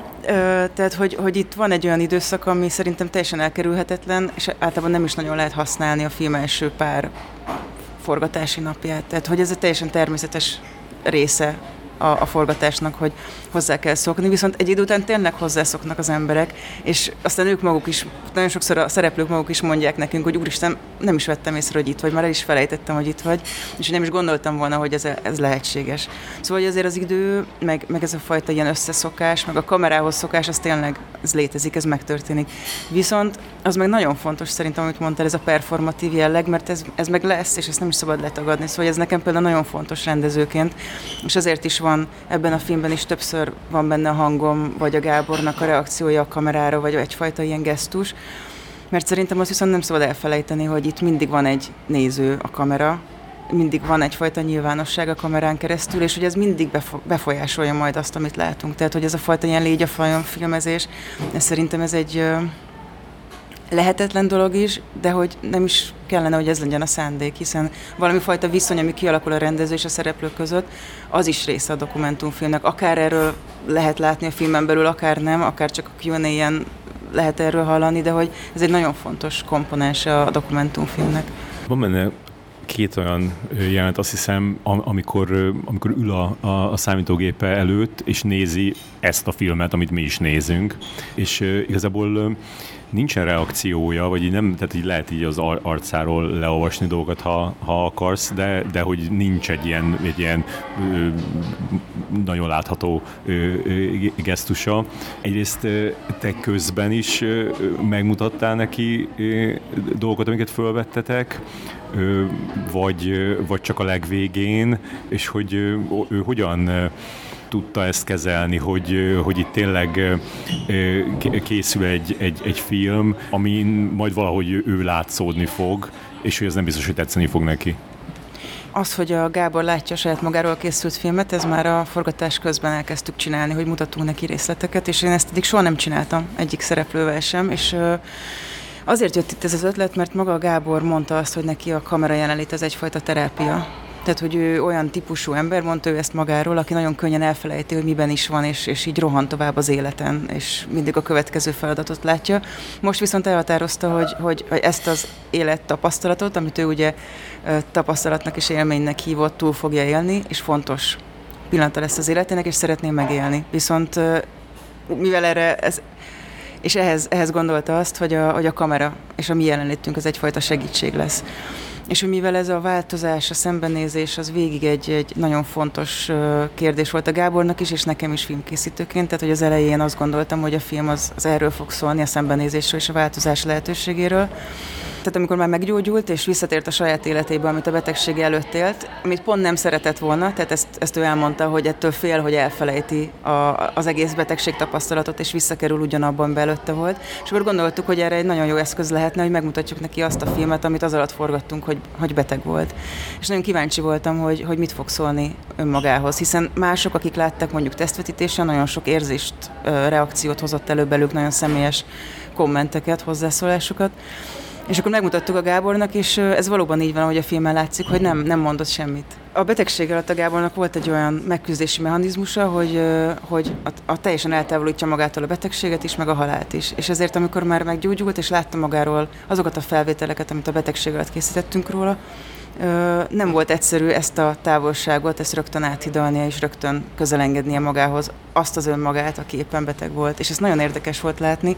És akkor jöttem rá én is arra, hogy ez egy folyamat. Tehát, hogy ez nem úgy fog megtörténni, mint ahogy a hollywoodi filmekben látjuk, a tökéletes hármas szerkezeti struktúrában a, nem tudom, a, a tagadás, a düh és az elfogadás, tehát ilyen szépen felépítve, hanem, hanem ezek elhúzódnak az időben. És röhötés sem volt elég ilyen szempontból, hogy a, hogy ezek megtörténjenek, ezek a fázisok. Tehát, hogy ezek nagyon egyéni megélések, és a, és a Gábornak a, a saját ideje teljesen más, mint a filmidő. És ezt például nekem is el kellett fogadnom, és meg kellett értenem a forgatás, illetve a vágás alatt.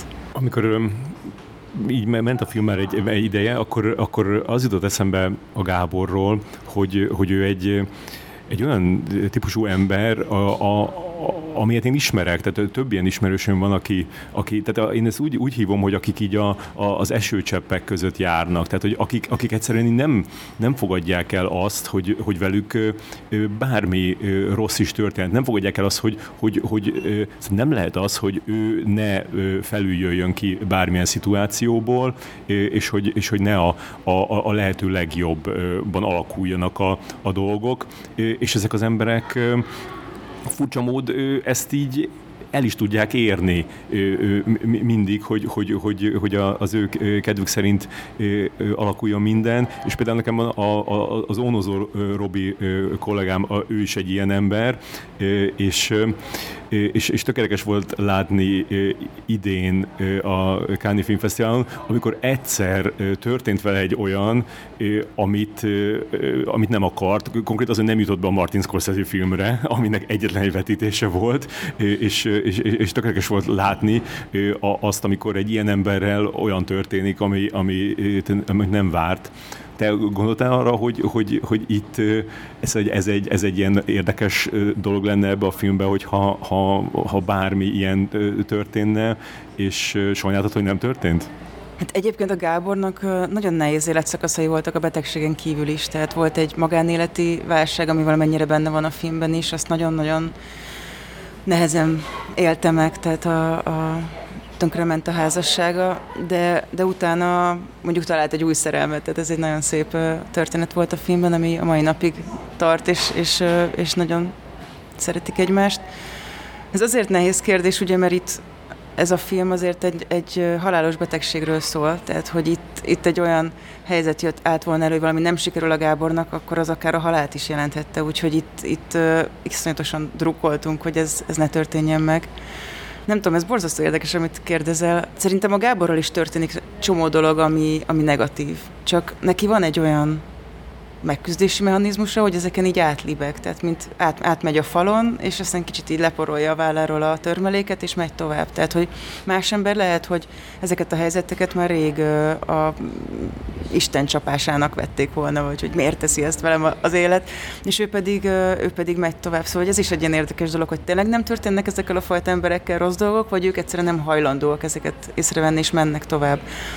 Viszont az egy nagyon fontos, vagy az nagyon érdekes volt számomra, hogy a Gábor a számított erre a betegségre, mert az anyukája hasnyálmirigyrákban halt meg, meg a nagybátyja is, és ez genetikus.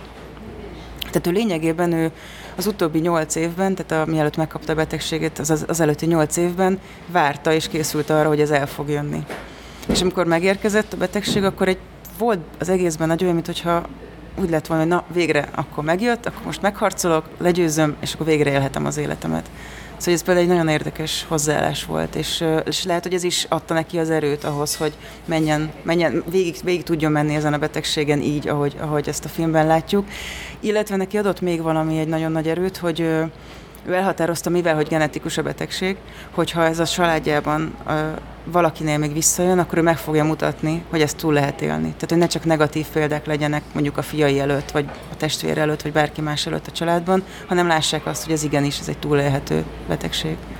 Hány éves különben? Ő akkor volt kicsit ötvenen túl, amikor megkapta a betegséget iszonyatosan jól néz ki, és, és, és nagyon szép az arca, és, és egy olyan arc, a, a, szokták mondani, hogy az embernek így kiül az arcára az, hogy, hogy, hogy milyen életet élt, főleg nem tudom, 40 fölött, vagy 50 fölött meg pláne, és hogy, és hogy neki tényleg olyan, olyan, olyan az arca, mint aki egy nagyon jó, jó életet élt, és most nem, nem is csak a, a, azt értem ezzel, hogy, hogy nyilván gazdag, és ezért biztos tud venni olyan kenceficét, amitől, amitől szép lesz, hanem, hanem tényleg így a, a, a, a, a tekintete, meg egy, ez, tehát minden, a haja is, és, és, és különösen érdekes ez kontrasztba a, a, a, azzal a fickóval, aki a, a legjobb barátja, aki megjelenik a filmben, és most hogy nem akarom ócsárolni a külsejét, de hogy azért látszik, hogy ott egy másik élet volt. Neked milyen volt ezt, a, ezt az arcot né, nézni olyan sokáig? Ö...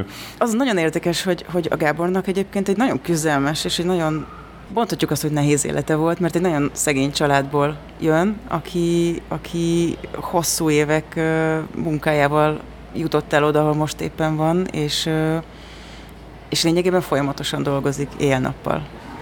És amikor egyszer megkérdeztem tőle, sőt nem is egyszer, többször megkérdeztem tőle forgatás közben, hogy ha visszanézel az életedre, akkor milyen küzdelmeket látsz, vagy, vagy mik voltak azok a pillanatok, ahol azt érzed, hogy nagyon meg kellett küzdeni, és ő azt mondta, hogy semmit, tehát hogy neki nem kellett küzdeni, neki nagyon könnyű élete volt, és egyre többet ismertem meg belőle, és rájöttem, hogy egyáltalán nincsen könnyű élete, ahogy, ahogy ezt mondjuk nagyon-nagyon könnyű lenne kívülről azt gondol, hogy hát szép kocsi, szép haj, nem tudom, boldog család, neki milyen könnyű élete lehet. Szóval ez is egy ilyen dolog, hogy mi az, amit engedünk látni kívülről, és mi az, amit bent tartunk. És azt hiszem, hogy a Gábor nagyon-nagyon sok mindent tart bent. És én inkább ilyen szempontból figyeltem az arcát hosszú éveken keresztül, a, az objektíven keresztül, és a Domokos Balázs operatőrrel is erről nagyon sokat beszéltünk, hogy igazából ahol a, ennek a filmnek a története zajlik, az a Gábor arca. Úgyhogy mi rengeteg órányi közelít vettünk föl a Gábor arcáról. Engedte is, tehát ez nagyon könnyű, könnyűvé tette valahogy a forgatást, hogy a Gábor le tudott kapcsolni a kameráról. Tehát tényleg az volt, hogy ő ha elkezdett dolgozni, akkor ő kikapcsolt. És néha láttam a személy, amikor ránk nézett, hogy így meg is lepődött, hogy itt vagyunk. Szóval, hogy ő erre képes volt, és ez tényleg dokumentumfilm szereplőnél egy nagy kincs.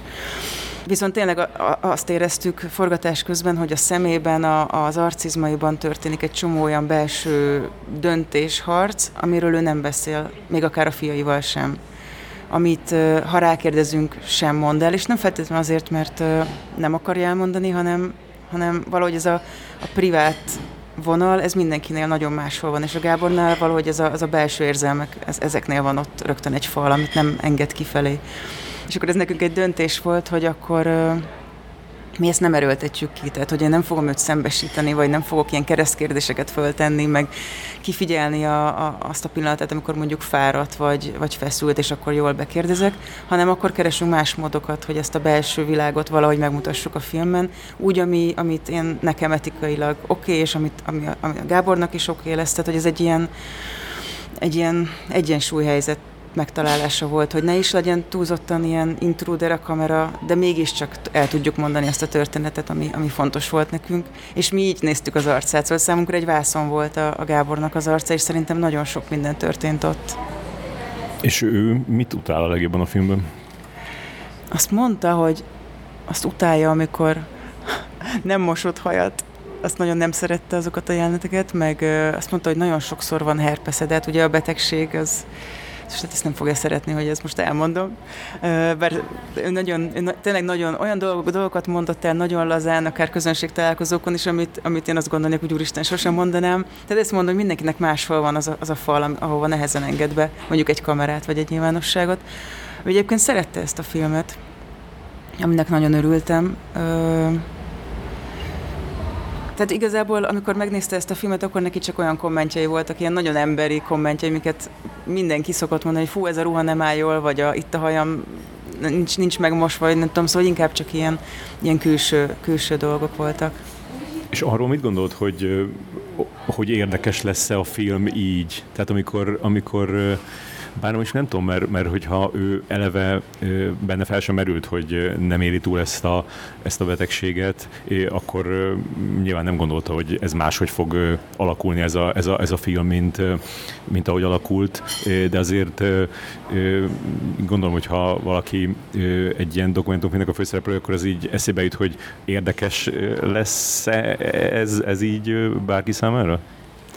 Ennek a filmnek sose volt az a tétje, hogy túlélje vagy nem. Tehát ez egy, az egy annyira rossz pozícióba tett volna minket, meg én is olyan rosszul éreztem volna magam, hogyha ez, ez, ennek, ennek, ez ahogy arról szólt volna, túlélje vagy nem. Tehát tényleg, hogy a közönség találkozón a, a Szacsam, a vágó mondta, hogy, hogy így foga, ilyen fogadás hangulat, hogy na, akkor most túlélje vagy nem. Szóval hogy ez, itt mindig más volt a, a tét és az ő belső útja.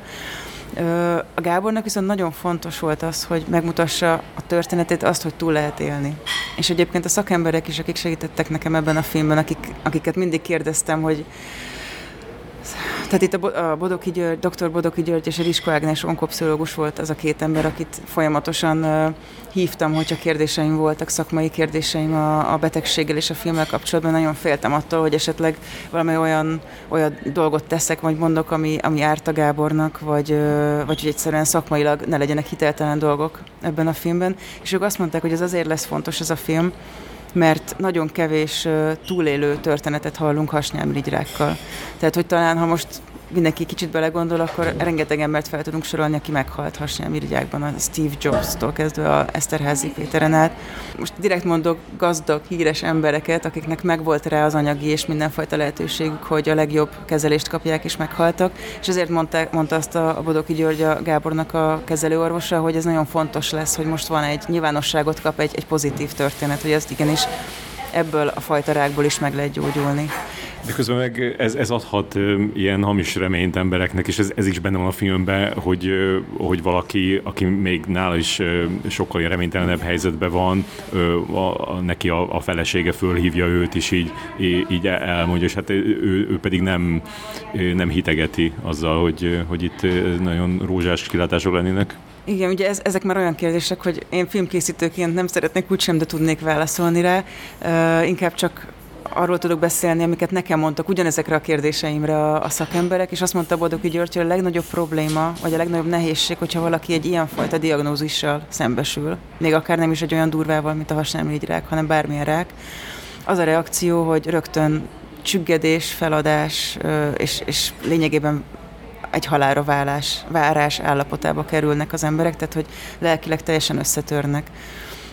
És ez azért is van, mert főleg Magyarországon, ahol nagyon-nagyon nagy arákban meghalt embereknek a száma, tehát hogy vezetők vagyunk ebben, az, ebben a számban sajnos, nagyon kevés a pozitív történet, és, valaki, és ezért az emberek mindig a, a halállal, tehát mindig halálos ítéletnek veszik a rák diagnózist. És hogy ebbe a fajta hozzáállásba egy kis remény, az azt hiszem, hogy nem lesz baj. Tehát, hogy az inkább jó, és a hamis remény is remény, és nem lehet tudni, hogy kinek mi ad erőt. Tehát, hogy ez is egy olyan kérdés, ezt nagyon sokszor kérdezik tőlem, hogy miért érte tudod Gábor, és nem gondolom, hogy erre lehet válaszolni. Tehát nagyon sok szerencsés részlet alakult így, viszont azt minden szakember elmondta nekem, hogy az, hogy valaki valahogy meg tudja őrizni a tartása, a belső tartását, az erejét, a hitét, és az, hogy képes kommunikálni a betegségéről, az egy nagyon-nagyon fontos dolog, hogy nem zárul be és te hogyan gondoltál a, a, egyrészt az ő munkájára, mert hogy, mert, hogy valamilyen szinten megjelenik a filmben a, a munkája, de azért nem válik világossá, hogy, hogy, hogy ő pontosan mit is csinált. Műkereskedő, vannak ilyen kiállítások, meg ilyen, ilyen vásárok, amiken ott van, így egyszer látjuk, ahogy így licitál valami képre, vagy licitálnak helyette, és hogy nyit egy, egy, egy, egy galériát. Jó, mégis akkor elég meg kiderült, hogy mit És akkor ott van a, a, a, neki a, a gazdagsága. Például nem mutatott soha meg a házát kívülről, de van az ilyen, amikor a, a vesz egy kocsit, egy ilyen szép Audit, és akkor ott ö, ö, megkapja ezt az ilyen reklám ö, izé, beállítást, hogy beül, és akkor kikanyarodik, és elindul. Bár nyilván, mivel ez egy ilyen lebukont Pesti utcán történik, így azért nem az, amikor ott az, a hegyek között mennek, de hogy, de hogy az, hogy, hogy, hogy valamilyen szint, tehát muszáj valamilyen szinten megmutatni a, a, a gazdagságát, mert hogy az ő életét követjük, de e, e, ezen hogyan gondolkodtál, hogy, hogy, hogy mit mutassak, mit nem? Nyilván az is van, hogy, hogy az, az emberek, a, a nézők kevésbé empatikusak egy jó módú emberrel, biztos, hogy erre is kellett gondolnod. Abszolút, ezekre mind, mind gondoltunk, és hát az nagyon fontos volt, hogy azért megmutassuk, hogy, hogy ő hogy él. Tehát ez, ez ez minden dokumentumfilmben nagyon fontos, hogy egy picit a közeget felrajzoljuk, hogy, hogy a, hogy a, a karakterrajz az, az pontosabb legyen. Viszont itt, itt például hagytam azt, hogy egy kicsit a Gábor vezesse ugyanígy a történetet. Tehát neki ez a kocsi, amikor megvette, nagyon-nagyon fontos volt. Ez az első autója, nagyon szerette, nagyon büszke volt rá, és ezért kapott egy nagyobb hangsúlyt a, a filmben is. A lakásait nem hiszem, hogy ez ennyire tudatos volt, hogy látjuk-e vagy nem látjuk. Ezek egyébként mind albérlet, albérletek. Tehát neki nincs saját uh, lakása vagy háza.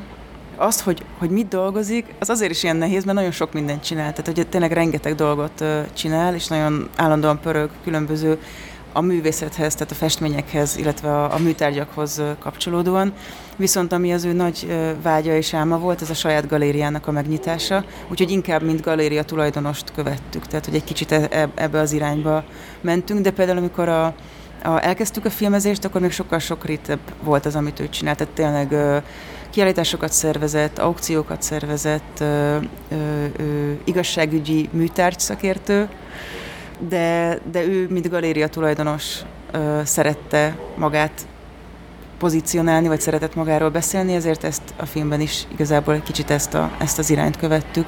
Meg, meg, meg szerettem ennek az ívét, tehát hogy ő bezár, van egy galériája, bezárja betegség alatt, akkor még meg sem gyógyul, de már nyit egy újat, e, hatalmas munkával felújítja, megnyitja, és akkor a végén kiírja a, az ő nevét, hogy Einspach Fine Art és fotograf, és, és, és ennek volt egy ilyen szép íve, hogy lényegében visszatér ugyanoda, ahonnan indult a film elején. Van, vannak egy olyan, olyan tulajdonsága is, hogy így, így kommentálja a, a, az eseményeket, és néha azt éreztem, hogy így, hogy így talán ez már túlságosan is így, így kimondja a tanulságot, főleg a, a vége felé volt egy pár olyan mondat, ahol azt, gondoltam, hogy, hogy igen, ez kicsit talán így túlságosan így on the nose, ahogy a magyar mondja, és, a, és, az, el, és az, az első ilyen az akkor volt, amikor kap egy, egy nagyon jó hírt a, a, a diagnózisával kapcsolatban, és, és kb. 5 másodperccel később azt mondja, hogy nem érzek semmit. Ez volt az egyik leg pillanat számomra egyébként forgatás közben, tehát ezt nagyon vártam, ezt a pillanatot azt gondoltuk, akkor egész napot voltunk a Gáborra, hogy mikor jön majd a, a diagnózus, mert azt tudtuk, hogy tehát előtte volt a CT, és akkor tudtuk, hogy másnap valamikor fogja kapni a hírt. Úgyhogy ott egész nap vele voltunk, és vártuk ezt a pillanatot, és egészen megdöbbentő volt, hogy megérkezett a telefon, a legjobb hírek, amik csak jöhettek, és, és, és akkor ránk néz, és látta szerintem a szemünkbe, hogy vártuk, hogy na, akkor mi van, vagy, és akkor azt mondja, hogy nem érzek semmit. És ezt például pont a Risko Ágnes onkopszichológus mondta nekem, hogy ez nagyon-nagyon jellemző mert hogy annyira felépítünk egy védelmet, hogy a rossz hírekre majd ne törjünk össze, tehát van ez a fajta megküzdési mechanizmus, és a Gábor ezt csinálta, hogy amikor aztán jön egy, egy olyan, olyan hír, aminek, aminek lehet örülni, ahol, ahol lehet sírni, nevetni, ugrálni örömünkben, akkor a idő kell, hogy megérkezzen az a hír, hiszen már egy, egy acélfalat felépítettünk a valóság és, és magunk közé. Igen, de közben az is van, hogy, hogy hogy a, szóval ezt én, ezt már sok emberben látom, meg magamban is látom gyakran, például pont most olvastam egy, egy, egy, egy interjút a, a, a Dash nevű ilyen pop előadóval, aki most ilyen iszonyatosan sikeres Magyarországon, és, és hogy beszél erről, hogy így amikor, tényleg amikor, így, így éveken át így kiad zenéket, és tízezeren se hallgatják, és aztán meg, aztán meg oda jutsz, hogy, hogy, hogy kiadsz egy, egy számot, ami egy millió meghallgatnak egy nap alatt, és akkor azt mondja, hogy így, így semmi jó érzés nem volt, csak ilyen, ilyen stressz, hogy akkor úristen, akkor most kell majd a következőt csinálni minden. Tehát, hogy, hogy, hogy, hogy és itt a, a fesztiválon is volt ez a, ez a Past Life című film, amiről már nyolc hónapja azt hallom, hogy, hogy na ez az, ami tönkre tesz, zokogni fogsz tőle, és akkor beülök, és, és, és nyilván nem, nem, nem sírtam rajta, mert nem lehet úgy átélni egy, egy, egy katarzis, hogy előre megmondják, hogy az lesz. És ebben a filmben is ezt éreztem a, a, a, a, Gáboron, hogy vár egy, egy katarzist, ami már a várás miatt nem jöhet el. Én ezzel egyébként nagyon tudok menni. Tehát, hogy én pontosan ilyen vagyok, hogy, hogy így fölépítek magamban ilyen távoli célokat, elvárásokat, ahova el akarok jutni, beáldozok iszonyú sok mindent az úton, és akkor ott vagyok, és ott állok tök üresen, hogy akkor ez mi, és akkor ott van a fejemben, hogy úristen, mennyi mindent áldoztam be, úgyhogy nekem például egyébként ez a film is, tehát, vagy ennek a filmnek a készítése is segített, de hogy most nekem ez a fő célom, hogy tényleg ez a, ez a távoli lépcsőfokok végén váró, rám váró boldogság, ahova én megyek, és, és mindent beáldozok az úton, ezt valahogy így, így szétfoszlatni. Ez a, ez a Sisyphus, nem, hogy így tolja föl a, körgeti föl a hegy tetejére a sziklát, és akkor majd, amikor fölér, és akkor így mi van? Tehát utána jön megint egy, egy hullámvölgy, szóval, hogy, hogy szerintem ez egy tök érdekes élmény vagy megélés, amit, ami, ami ebben a, amit ebből a filmből így meg lehet tanulni, hogy, hogy nem érdemes várni arra majd, amikor majd kiadok egy millió lemezt, meg amikor majd kapom a jó hírt, mert hogy, mert hogy nem biztos, hogy úgy fogunk reagálni, ahogy elvárnánk. Úgyhogy például ezeket, ezeket nekem elképesztő terapeutikus volt nézni a Gábor, Gáboron, vagy a Gáborral együtt, és utána ugye, amikor vágtunk, ez egy tényleg egy másfél éves időszak volt, az volt a, így, így az önterápia maga. Tehát, hogy ott a szacsával így néztük, és állandóan reflektáltunk magunkra, hogy én mit csinálnék, én hogy csinálnám más, és mindig oda jutottunk, hogy pont ugyanezt csinálnánk mi is. Tehát, hogy így iszonyú emberi uh, szerintem ez a dolog, hogy itt történik veled, melletted valami nagyon nagy, és te meg, te meg így mész el mellette akár. Szóval, szóval ezt most így magamra mondom. Tehát én ezt nagyon-nagyon csinálom, és hogy, és hogy most nagyon szeretnék itt lassan a 40-hez közeledve egy picit eljutni arra a pontra, hogy na jó, akkor megnézzük, most mibe vagyok, most mit akarok, most mit nem akarok, és egy picit arra figyelni. Tehát, hogy én ezt tanultam egyébként ebből a, ebből a történetből a Gáborral. És te hogy látod a, a, a szerelemnek a, a helyét az ő életébe, mert hogy tök érdekes, hogy, hogy egy, ilyen, egy ilyen komoly üzletember, de valahogy ahogy a, a, a szerelmről beszél, az meg annyira egy ilyen tini srácnak a, a, a hozzáállása, és hogy így tényleg, ahogy mondja, hogy így, hogy így most így, így nincsen senki, meg a Tinderen sincs kapás, és utána meg később meg, ahogy a, a fiának meséli azt, hogy most, most összejött egy, egy-két nő, de hogy így nem akarja mondani nagyon a kamera előtt, az is nagyon vicces, és amikor meg így, így, így így, így, így beüt, akkor, akkor meg úgy tűnik, mintha ez, ez, ez talán a legfontosabb dolog lenne a, a, a, az életébe, akkor is annyira szépek azok a, a felvételek, amiket gondolom a, a, a barátnője csinált, másmilyen a, a képminőség, és valahogy el vannak vonulva gondolom Covid alatt. Számomra ez a legszerethetőbb, az egyik legszerethetőbb vonás a Gáborban, tehát hogy tényleg amikor ő a szerelemről, meg a, a, a nőről, akibe szerelmes beszél, ott így, így csillog a szemet, tehát tényleg egy ilyen tini romantikus, ide, idealista fiú jelenik meg a, emögött a nagyon kemény arc mögött, és, és nekem ezek voltak azok a pillanatok, amikor úgy nagyon együtt tudtam vele érezni, vagy Szóval úgy, úgy, úgy, úgy közel került hozzá magával, aki azért egy nagyon másfajta élet életet él, mint mondjuk én. Tehát ez is nagyon érdekes volt egy ennyire másfajta életet élő embert végigkövetni ilyen hosszan. És egyébként tényleg ez volt, amit, amit a filmben látunk, hogy rengetegszer történt meg, hogy ott, ott voltunk, forgattunk a kemoterápián, és akkor próbáltam egy picit arról kérdezni a Gábort, hogy most akkor hogy áll a, a betegségéhez, a halálhoz, most mi van benne, és ő semmi másról nem beszélt, csak a, a, a vállásáról, meg, a, meg hogy milyen érzések vannak benne a, a volt feleségével kapcsolatban.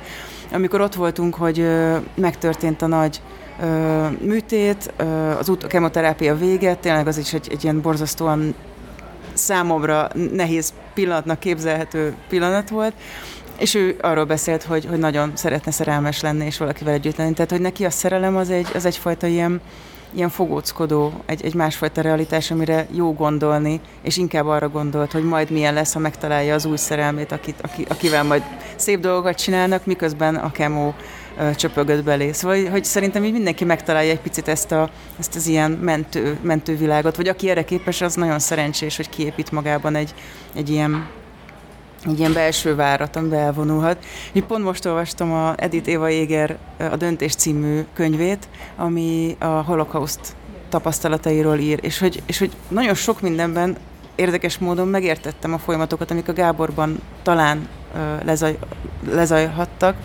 mert hogy ugyanerről beszél, hogy kell találni egy ilyen belső világot, amibe behúzódsz, hogy valahogy kizárd azt a fenyegető téged körülvevő, szinte biztosan ravehető halált, és így tudott túlélni. Tehát, hogy valahogy ő is így arról beszél, hogy bármelyik pillanatban el tudod dönteni, hogy éppen milyen valóságot élsz meg.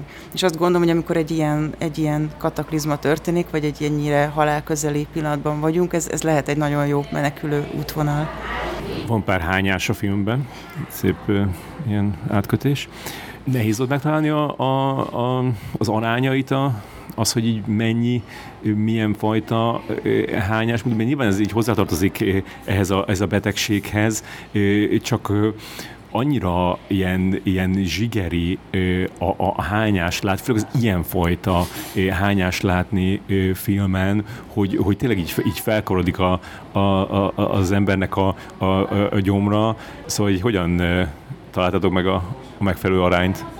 Nagyon nehéz volt megtalálni az arányt, ez tényleg nagyon sok tesztvetítésnek köszönhető, és az volt a nagyon érdekes, hogy akinek nem volt valóságos tapasztalata rákbeteggel, ő azt mondta, hogy túl sok, legyen kevesebb, akinek meg vagy ő maga volt beteg, vagy nagyon közeli hozzátartó, azt mondja, hogy kevés.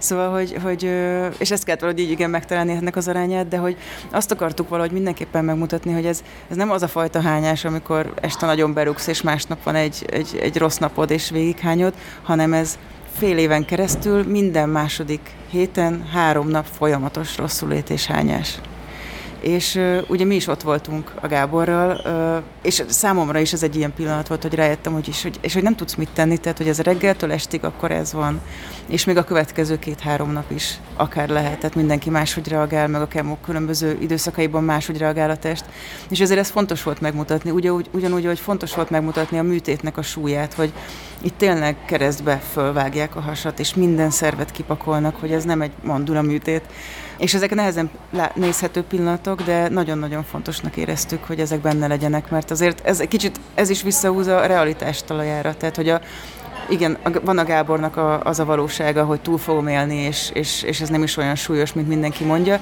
de közben van az is, amit láttunk, ami ott van a szemünk előtt, hogy ez egy elképesztően a testedet szétszedő betegség. És mivel a Gábornak szerencséje volt, és nem hullott ki szinte egyáltalán a haja, tehát egy picit megritkul, de nem hullott ki, ezért más látható fizikai jele nem volt a betegségnek. Ugye erre reagál is valaki a filmben, hogy így nem hiszi el, hogy beteg, hát nem úgy nézel ki. Tényleg nem úgy nézett ki, mint aki beteg szép momentum az is a filmben, hogy egy ilyen, egy ilyen dizájnos edénybe hány, bár lehet, hogy nekünk is van olyan is az, az IKEA-s, de gondolom, hogy ő egy, egy, egy drágább modellt vett, és, és az, a, az, amikor végül látjuk, hogy kidobja azt, nem, nincs arra, hogy nagyon rákoncentrált, de hogy látszik, hogy ott, ott van az is, az az, az, az edény a, a, a szemétbe, hogy viszi ki. És azt megbeszéltétek vele, hogy ha meghal, akkor hogyan fog végződni ez a film? Ez, ez érdekelte őt?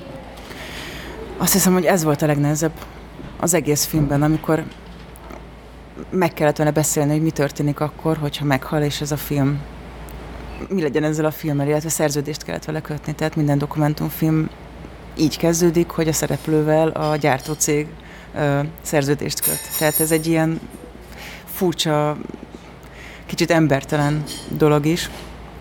És meglepő módon ez egyáltalán nem volt nehéz ezt megbeszélni a Gáborral. Tehát úgy, úgy, úgy beszéltünk róla, mint amikor kitaláltuk, hogy milyen forgatási napok, vagy milyen kamerát fogunk hozni. Úgy beszéltünk az ő esetleges haláláról. És megbeszéltük, mondta, hogy ha, ha ő meghal, akkor is legyen ez a film, akkor is készüljön el, és akkor a, a fiainra bízza azt, hogy eldöntsék, hogy beleszóljanak a filmbe, hogy engedélyezzék, hogy aláírjanak az ő nevében. Tehát ő ezt teljesen nem is tudom erre a jó szó, teljesen profi módon kezelte a saját halálát is. Ez egy nagyon furcsa kettős tudatállapot volt, mert amikor forgattunk, akkor abszolút hatott rá a Gábornak ez, a, ez az ereje, hogy, vagy ez az aurája, amit ő maga köré felépített, hogy nem fogok meghalni. Tehát, hogy eszembe sem jutott, hogy esetleg egy haldoklóval forgatunk.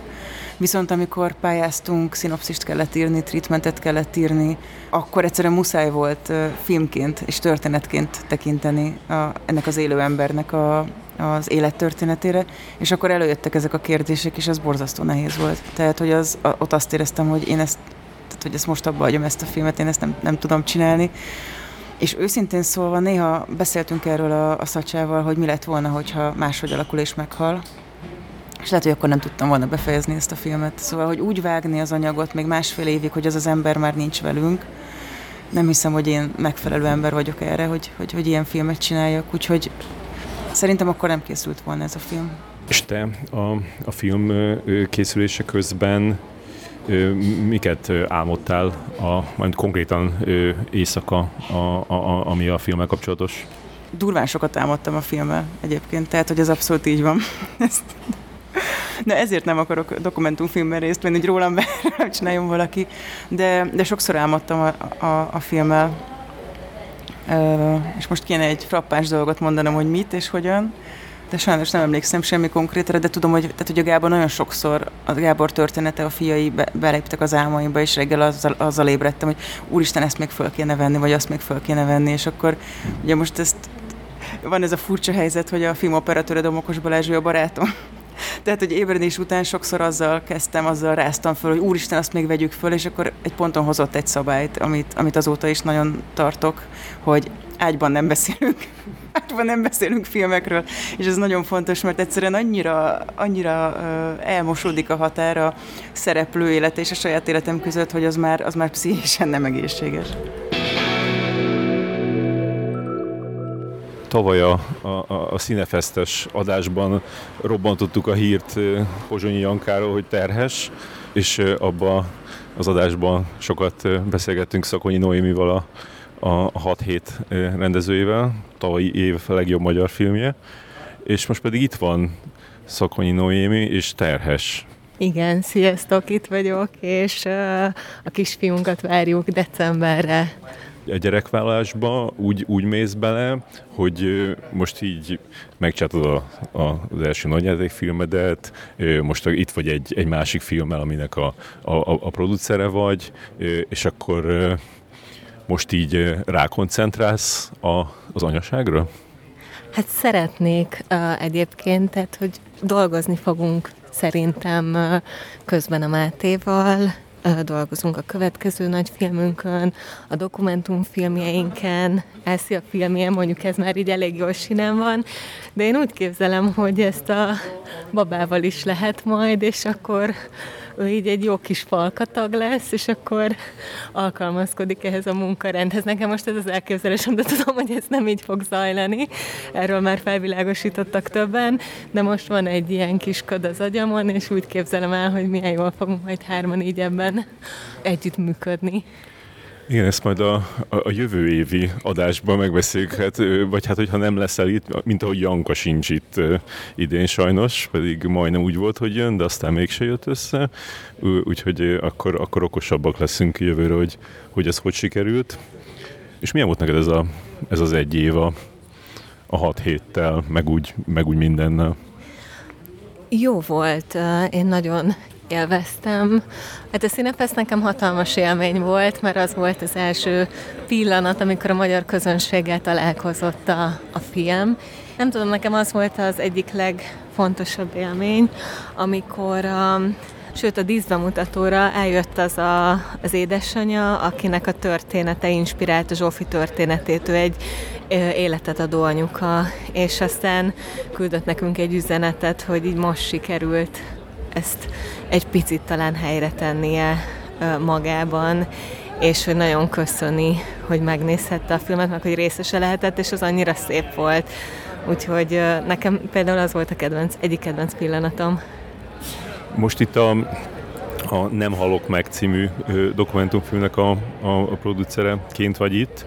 Ez a film nekem nagyon olyannak tűnt, mint hogy, mint hogy tényleg egy ember csinálta volna, és egy ember vette volna fel a, a, az egészet. Annyira ilyen, ilyen intim volt az, ahogy, ahogy követi a kamera ezt a fizikot, hogy egyszerűen nem tudtam oda képzelni semmivel nagyobb stábot, mint hogy valaki fogja a kamerát, és, és annyi. Ez kicsit, ezt az illúziót akkor rombold le, Igen, ebből látszik, hogy ez milyen brilliáns rendező, és hogy mennyire jól együtt működnek Balázsal, az operatőrével. Tényleg egy, egy láthatatlan egységet alkotnak, és kép, van egy olyan képességük, hogy egy ilyen légy a falon képességük, és szerintem ez nagyon fontos volt ennél a filmnél, mert itt tényleg a főszereplőnek az élete volt a tét, és, és az, hogy ennyire befogadta Ásziáékat, az szerintem ennek az attitűdnek is köszönhető, hogy ők így ilyen jól tudtak létezni abban a térben, ami ugye a Gábor körül volt. Néha egyébként ugye még egy hangmester is ott volt, Bohács Tamás, de ő nem minden szituációban tudott jelen lenni, pont az intimitás miatt, mert érdekes, hogy még egy kamera nem annyira zavaró, egy boom rögtön feltűnik, és ez sokkal zavaróbb a szereplők számára. Viszont az, hogy egy, egy, egy producer hogy lehetett jelen, azt sem soha nem tudom megközölni, hogy valaki ott oldalt nyomkodja a telefonját.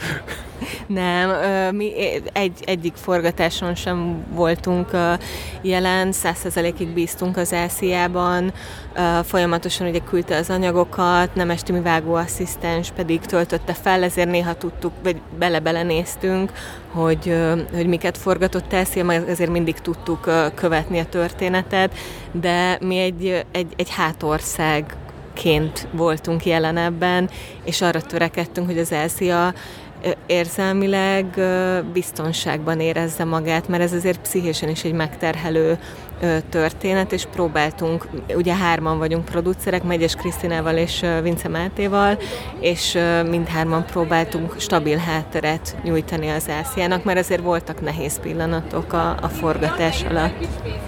A vetítés utáni beszélgetésen a, a, a vágó asszisztens mondta azt, hogy ahogy nézte a, a sok száz órányi anyagot, hogy, hogy nem tudta, hogy ebből hogy lesz film, és, és, tényleg nagyon ilyen sok esélyes volt az, hogy, hogy, hogy, hogy lesz ebből film, meg hogy milyen film lesz ebből, hogy, hogy, hogy számodra milyen volt ez, a, ez az út, hogy nyilván ahogy elkezdtetek vele forgatni, akkor nagyon nagy esély volt arra, hogy ő meg fog halni, és utána meg, meg aztán nem spoiler, hogy nem ez lett, hiszem a címében is, de hogy, de hogy, hogy mi kerekedik ki ebből, az, az így folyamatosan változott a, a, a te fejedben is? Igen, szerintem egy dokumentumfilmnél ugye van egy prekoncepciód, és szeretnéd a, a valóság legjobb verzióját ez alapján a prekoncepció alapján forgatni, és aztán ezt egy, egy filmé csiszolni, de ez folyamatosan változik, mert egy, egy ebben az esetben ugye egy, egy karakterközpontú dokumentumfilm, követed ezt a karaktert, megfigyeled, és, és nem a te akaratod, igen, érvényesül egy, egy idő után, hanem az történik, ami, aminek történnie kell, és ahogy az Ássia elmondta itt a közönség találkozón, ő másra számított, tehát számított változásra. Mi számítottunk mindannyian, egyébként én is változásra, katarzisra, tényleg mindannyiunkat érdekelt ez a kérdés, kérdés hogy mi történik akkor, hogyha a Gábor meggyógyul, és, és az hogyan hat az ő életére, és, és szerencsénk volt, hogy egy brilliáns vágó volt a, velünk, Szalai Károly ezen az úton, és, és nagyon hamar megtalálták a, azt a történetet a, a filmben, amiről igazán szólni tud ez a film. De ezt nem spoilerezem el, hogy le, hogy mi az, de szerintem ehhez idő kellett, és az, hogy hogy, a, hogy tiszta fejjel egy pici távolságból tudjanak gondolkodni erről a történetről, és elengedjük mindannyian azokat a prekoncepciókat, amivel neki indultunk ennek az útnak.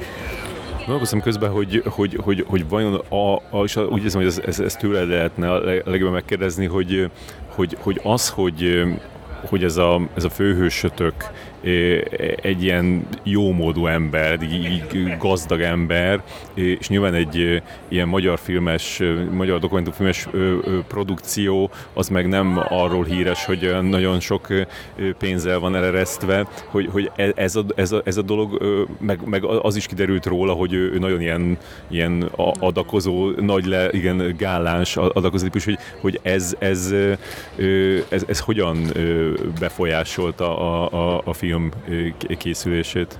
Szerintem hozzá vagyunk szokva ahhoz, hogy kis büdzséből dolgozzunk, és ugye ez egy nagyon intim film, tehát néhányan voltunk a stábban, és a, szerintem a Gábor ezt, ehhez nagyon jól állt hozzá, szóval nem tudom, hogy most válaszoltam a kérdésedre, mert még nem láttam ezt az összefüggést, amit felskiccelt. Nem, én olyan, olyan helyzetet képzeltem el, hogy, hogy mondjuk nem tudom, ment külföldre, és akkor ti mondtátok, hogy hát most nincs pénzünk sajnos, hogy elmenjünk vele Rómába.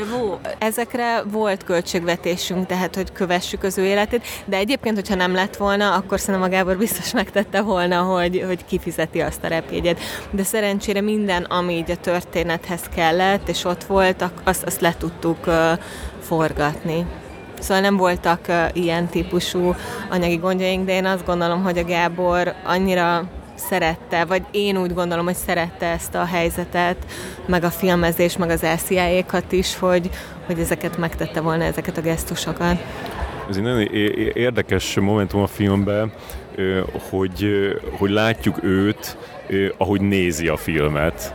Én nagyon szerettem ezt a pillanatot, meg én nagyon szerettem azt, hogy az Ászia is benne van a filmben, tehát hogy a rendező felvállalja saját magát a filmben, felvállalja azt, hogy az ő filterén keresztül nézzük a történéseket, és hogy, és hogy a, a, a filmségét is, is felvállalja ezzel. Tehát, hogy ez nem egy csupán egy verítéfilm, ahol van ugye egy pár lépés távolság, és csak megfigyelünk, hanem, hanem ez az Ásziának a, a látásmódja. Én egyébként ezeket a dokumentumfilmeket szeretem, amikor érzem a rendezőt, és érzem a rendezői intenciót, és, és tudom azt, hogy, hogy ez egy film, ez, ez a valóságnak csak egy szelete.